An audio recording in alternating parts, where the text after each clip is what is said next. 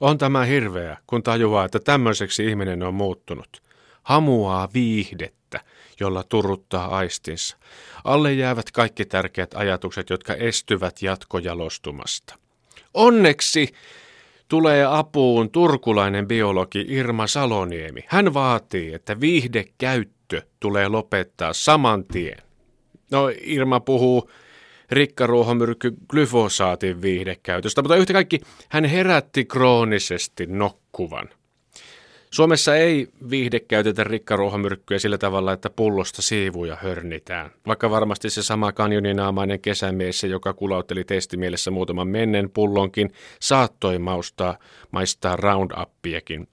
Ei, kun moni viihde käyttää tutkijamielestä rikkaruoholitkua laatoitusten putsaamiseen ja muuhun kitkentään ja näin äkkiä visuaalista nautintoa saadakseen saastuttaa maaperää pitkäksi aikaa. Viihdekäyttö on se juttu. Se on itsekästä puuhaa. Kun viihde käyttää riittävän tanakasti, unohtaa kohta kaikki läheisensä ja turta olo saastuttaa aloitekyvyn.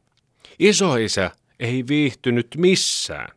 Kaikkein vähiten huonosti liiterissä. Siitä oli muillekin jotain iloa. Kun ihminen katoaa, jää hyvä määrä klapeja. Juuri näin lomien alla huomaa, että aivot eivät toimi, ei kehitä mitään. Pussukka tuntuu tyhjältä, mutta käsi hamuaa kuin Saksan päävalmentajalla. Luulen, että tähän rappeuttavan standby-tilaani on omalta osaltaan syynä viihdekäyttöni. Huomaan viihdekäyttäväni televisio- jalkapallootteluita. Eilen viimeksi kolme ottelua, nettokäyttönä neljä ja puoli tuntia. En muista joukkueita, en kannata ketään, Pelistä en tajua taktisesti juurikaan, mutta siinä huomasin viipyväni. Nauttien pallon pyörityksestä ja vihreästä estetiikasta. Noiden viiden tunnin aikana olisi voinut siivota tai tehdä perheelle terveellistä ruokaa tai rakentaa mökiin tai keskustella parisuhteen pelisäännöistä, mutta kun ei, oma viihtyminen nielaisi taas järeän palan elämästäni. Tiedän kyllä, miten ihmiset käyttävät esimerkiksi kuuriluontoisesti television huutokauppakeisaria. Keisari on niin viihdyttävä. Hän on tällä hetkellä Suomen suosituin. Jos Suomi muuttuisi vielä karvan verran amerikkalaisemmaksi, voisimme alkaa haaveilla Palsanmäestä presidenttiä. Ylimääräinen aika ja raha sen tekevät, tämän viihteen hamuamisen.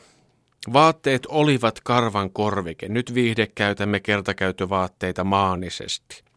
Ruokamme oli pitkään samannäköistä kuin nykyisin koirella tarjottava, pupeloa ja soossia, sattumilla.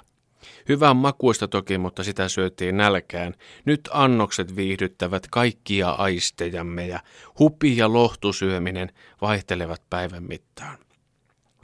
Aikuisilla on napit korvissa. Itseään pitää viihdyttää viihden musiikilla koko ajan. Pysäyttävä pultsari tai feissari ei viihdyttäisi samalla varmuudella, ruinaisi vain jotain. Esimerkkejä viihdekäytöstämme on siis loputtomasti. Edes kirkko ja sauna eivät säästy. Ei kirkkoon ole perinteisesti menty viihtymään, vaan tuntemaan oma pienuutensa. Nyt on konsertit, metallimessut ja kohta kaikki, mikä saattaisi viihdyttää. Onneksi Suomessa on yli kolme miljoonaa saunaa. Jos niistä vaikka puolet valjastetaan jonkun englanninkielisen yhdistyksen toimesta elämykselliseen viihdekäyttöön, niin puolet jää vielä hyvälle käytölle. Stanley Cup-voittaja Olli Määttä lupasi saunottaa pokaaliaan Suomessa huolellisesti. Vaikka saman kylän poikia ollaankin, meidän mökkisaunan lauteille on valitettavasti pokaalikielto.